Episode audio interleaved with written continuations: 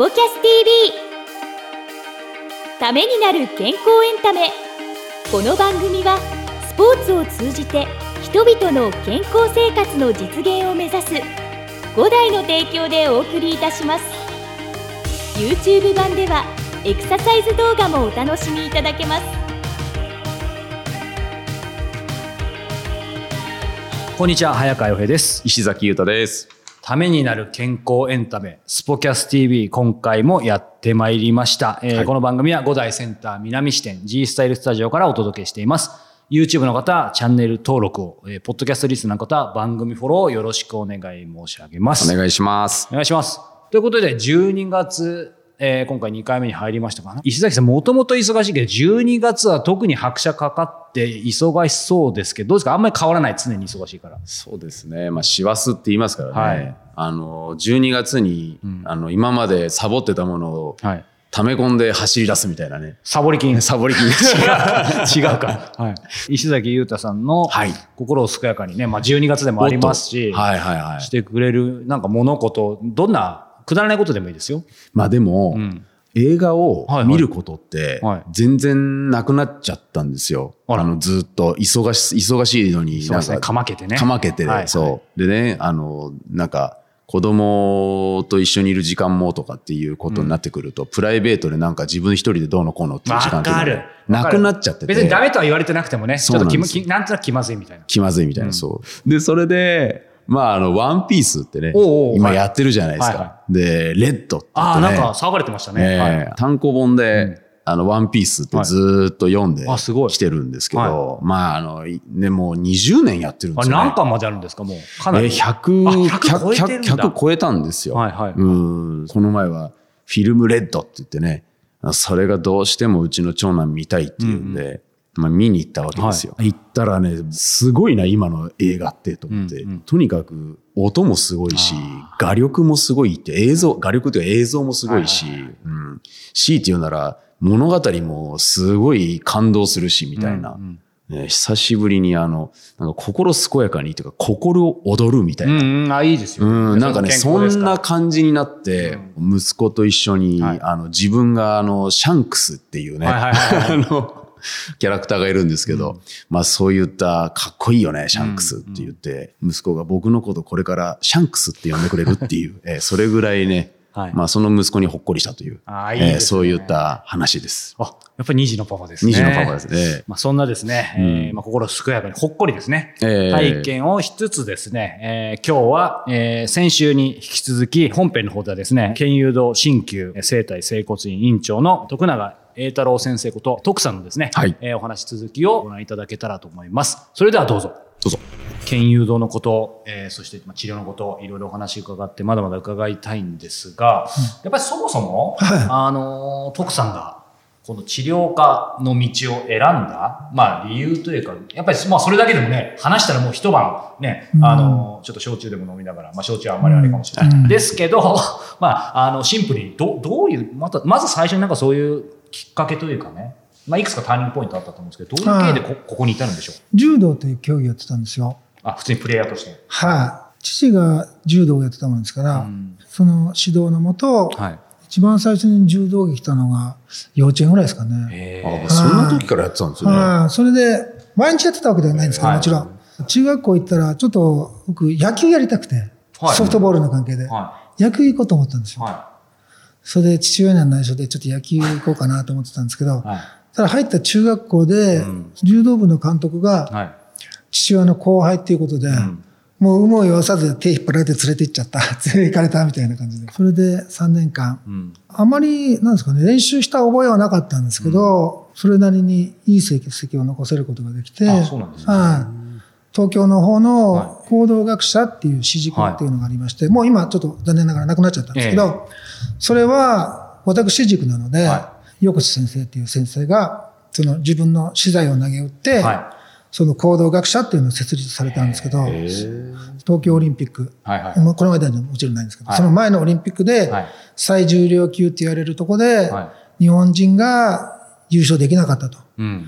これは柔道を変えていくにはどうしたらいいんだっていうことで、ん。横地先生はがいろいろ考えて、うん。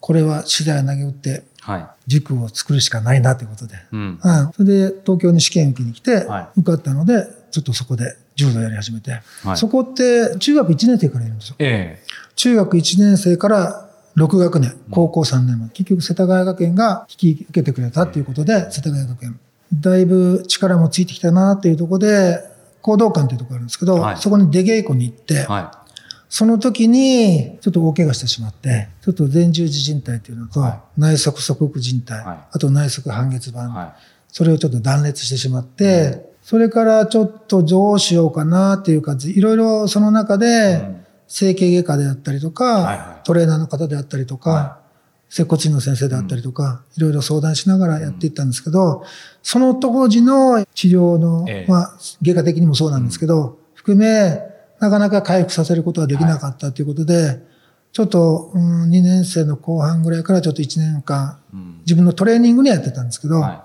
なかなかまともに柔道できなくなってしまったということで。で、高校から大学行くときに推薦とかもあったんですけど、はい。いろいろ考えたときに柔道に対する不安とかもありましたし、ええ。それでいろいろお世話になった先生方、トレーナー、接骨院の先生、整形外科の先生、うん。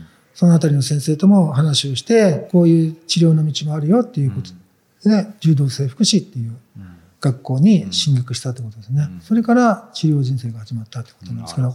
それで、その2年後、3年後に一応手術はしたんですよ。まだ柔道を諦められない部分があって、でもその当時の手術って、なかなかうまくいかなくて、はいやっぱ柔道でできるレベルには治ってこなかったなというのが実際ですね。まあ今はもうほとんど完全に治る状態に持っていけるみたいですかね。あ、そうなんですはね。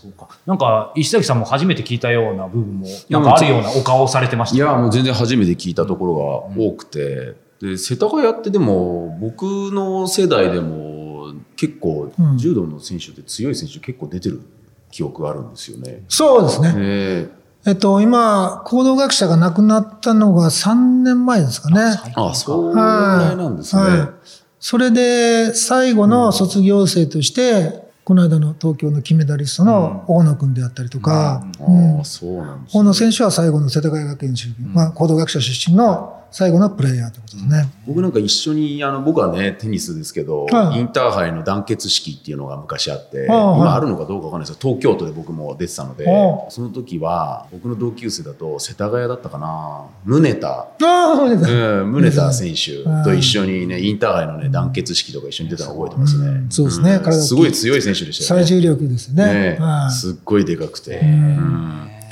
なんか今お話伺っていて、報道学者でね、相当そういう、まあ、ここにも虎の穴、いろんなメダリスト輩出してるところでって、そこでまあ、ある意味、希望に燃えてというか上京されて、でも夢破れてと言っていいのか分かんないですけど、ちょっと私事で教室なんですけど、僕もサッカーずっとやってて、プはい。ロになるつもりで高校まで行ったんですけど、はい。まあ単純に実力は足らずに、でもやっぱり諦めざるを得ないみたいな時にすごく大きな、まあね、挫折もありましたし、そこからまあいろいろあって今に至るんですけど、そういう意味では徳さんもまあさっきのところで、いわゆるプレイヤーとしてのところにひひひとまず、まあ、あの手術とかもありましたけど、そ,、ね。の周りのね、さっきおっしゃったいろんな先生方のはところから総合的にそういう治療科の道もって話あったと思うんですけど、そこもうちょっと具体的に誰か一人とか、この言葉がっていうことではないかもしれないですけど、まあでも振り返った時にいろんな先生とかいろんな言葉がこう誰かからかけていただいた中で、なんか特にこの一言とかこのターニングパーソンじゃないですけど、なかったらそこ決定的に進めなかったんじゃないかなっていうこと振り返ってありますか？今思うとですね、はこれちょっと先月の話なんですけど、えそこの行動学者っていうところに、は大沢先生っていう先生がいらっしゃったんですけど、うん。残念ながら先月の末、96歳で亡くなられた先生なんですけど、だからその当時、今の私と同じぐらいの年なんですね。はで大沢先生って行動館柔道の10段。10段っていうのは、まあちょっとね、知らない人ははい。どういうものかわからないと思うんですけど、はい。まあ、柔道の歴史って大体120年ぐらいあると思うんですけど、は今まで12人ぐらいしか、12人かな、へうん、ちょっとはっきり覚えてるんですけど、まあ、12人。はで、最後の10段が大沢先生だったってことなんですけど、その先生が、はあの、昭和の牛若丸っていう、うん。うん、そんな体大きくないんですけど、はもう体さばき、体のさばき方がもう尋常じゃないんですよ。ツバメ返しって聞いたことあります？ありますね。実際あるんですよ。あ、そうなんですか？うん、大沢先生、ツバメ返しってすごく得意で、その足払い、はい足なんかかなりの角度で曲がっちゃってるんですよ。うん本当に足が鎌みたいな感じになっていて、そういう達人、その頃はあまりよくわからなくてやっていただいてたんですけど、当時の我々と一緒に練習しててもそんな引け取らないんですよ。それって今考えるとすごいことだなと思うんですよね。昭和の大選手。うん。つばめ返して足をかけた時に、それをつばめのようにひらっと振り返って、また足を刈るっていう、こういう感じでやっていくわけなんですけど、もうその角度って、本当一寸、あの、もう隙もない、そういう大選手だったんですけど、ええ。その先生に自分の道ってね、いろいろあると思うんだけど、その選択されたことって、今本当に信じていけば、絶対ね、希望が見つかることもあるんだっていうことを言われて、自分でね、信じた道を行きなさいみたいな感じで言われたので、自分でね、これと思った信じた道をはい。歩いていこうと思って、今でもその大沢先生の言葉って忘れられないですね。うん。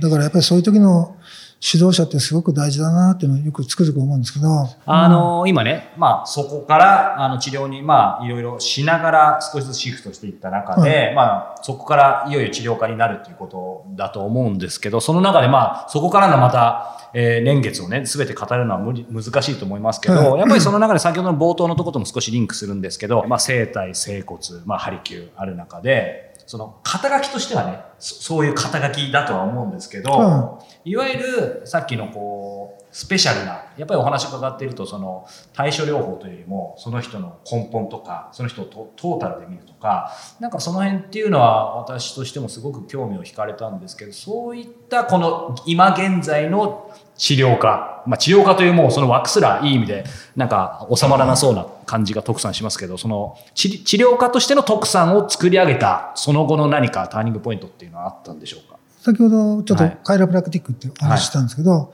そのカイロプラクティックの学院長がええ、加瀬先生っていう先生だったんですよ。はいいわゆる DC って言われるドクター・オブ・カイロプラクティック、あはい。そのアメリカのカイロの学校を6年間出て、はい。こちらに帰ってこられたっていう先生だったんですけど、皆さんご存知だと思うんですけど、キネシオテープってあるじゃないですか。はい。キネシオテープって実はその当時に加瀬先生が考えたテープ。あ、そうなんですか。はい。解剖学をやってる時に、はいそのテープを思いついたんだっていう、そのキノシエ、キノシオテープっていうその発想って本当なかったんですよね。うん。はい。今まではどっちかっていうとテーピングってがっちり固定したりとか、あれは人工筋肉テープって呼ばれる、皮膚刺激によって、そのリンパの活性とかええ。筋肉のもちろん増強も図るんですけど、そういう筋あのテープを考えたっていう先生なんですけど、まあ、こういううんひらめきがあると、い、ろんな方をまた救っていくことができるんだなって。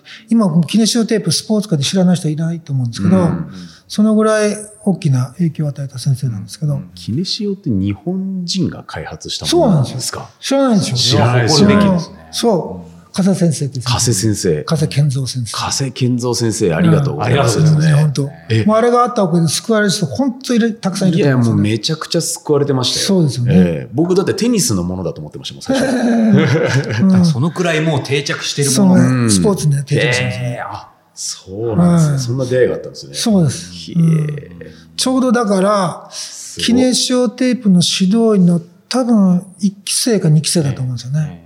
ああその学校で取ったので、多分それ以前はなかったですね。うん、だからそういう、うん、その経験値とか、はいそういうのを積ん。でいくことでまた新しい発見があって、今、ね、試合に石崎さん。言われたように、ね、助か、託され、助かる人がね、いらっしゃるん。だなっていうそうですね。めちゃくちゃ助けられますよね、うん。本当に。やっぱスポーツやってたら、もうやっぱり、あの、怪我はつきものっていうか、はい本当ですよねあのもう、うんリカバリーしなきゃいけないですすし、限界超えるところまでやんなきゃいけない時って出てくるんで、まあ、どのレベルでもですね。まあだから、進化はそれど、ちょっとまあ最近色がついたテープとかね。ありますね。うん、まあ赤色とか、まあ赤色はどういうところに役立ちますよとか、青色はどういうところに役立ちますよとか、そういうのがいろいろあるんですけど、まあでも結局はやっぱり肌色に落ち着いてる感じですかね。うん。さあ、エンディングです。はい。皆さん覚えてますかね？世界のトップアスリートあ出ましたね。やりましたね。なんでこんなしつこいのかとね、皆さん思うかもしれませんが、これ別にあの、このね、J リサーチ出版さんからスポンサードいただいてるわけではないんですが、そうはい。外してまた新しいの、なんかち、何のコーナーかよく好きですね。はい。山菜ブックスさんからですね、えー366日アスリートの名言ということで、ちょっと見つけたので、えー、石崎さん、はい、渡します。はい。ちょっとなんか面白い名言見つけてください。無茶ぶりで無す。茶ぶり。かなりの無茶ぶりです。え、じゃあこれパッと開いたところで、でもいいですよこの辺、来た。はい。えっ、と、今、体操選手のページと、はいサッカー選手のページが右と左に出たんで、早川さんがはいサッカーをやってたので、ああ、うまいですね。えーサッカーの選手。お願いします。澤誉選手。あ、なでしこジャパン優勝なでしこジャパン。はい言ったじゃないですか。本番には合わせるって。いやー、これ来ましたね。言ったじゃないですか。本番には合わせるって、はい。これ、どうやら、うんあの、2011年の、うんえーワールドカップで、あの、優勝した、ええこの発言は、あの、銀メダル獲得した、いロンドンオリンピックカナダ初戦で勝利した時の、はい。えー言葉。直前で体調不良で欠場を続けながら見事なまでに結果を出した彼女の勝負強さと意志の強さが伺えますと。いうことなんですけど、まあでもこれ、まあ結果出したはい。後に言った言葉ってことですよね。ですね。ええ結果出したからにはね、んあの、言えますよね。うん。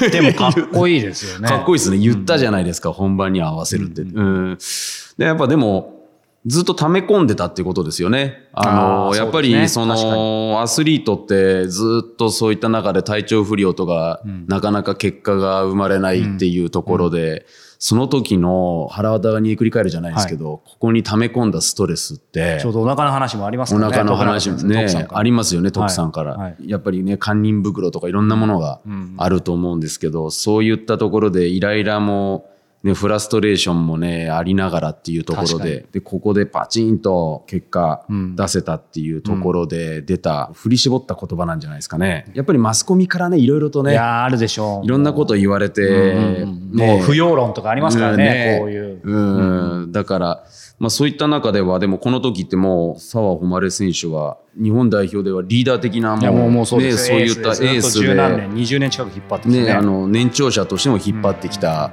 存在ですから、まあその中で言ったじゃないですかっていうところっていうのはね、これかっこいいですよね。ね。うん、なんか彼女っぽい言葉で素晴らしいなと思うんですよね。ということで、えー今回もお届けしてきましたが、えーね、今回もいつものように、えー、リエ先生のですねプチエクササイズも合わせて、えー映像で配信されてますのでそちらもぜひぜひチェックしてみてくださいそれではまた次回お目にお耳にかかりましょうさようならさよなら。この番組は提供5大グループプロデュースキクタスでお届けいたしました。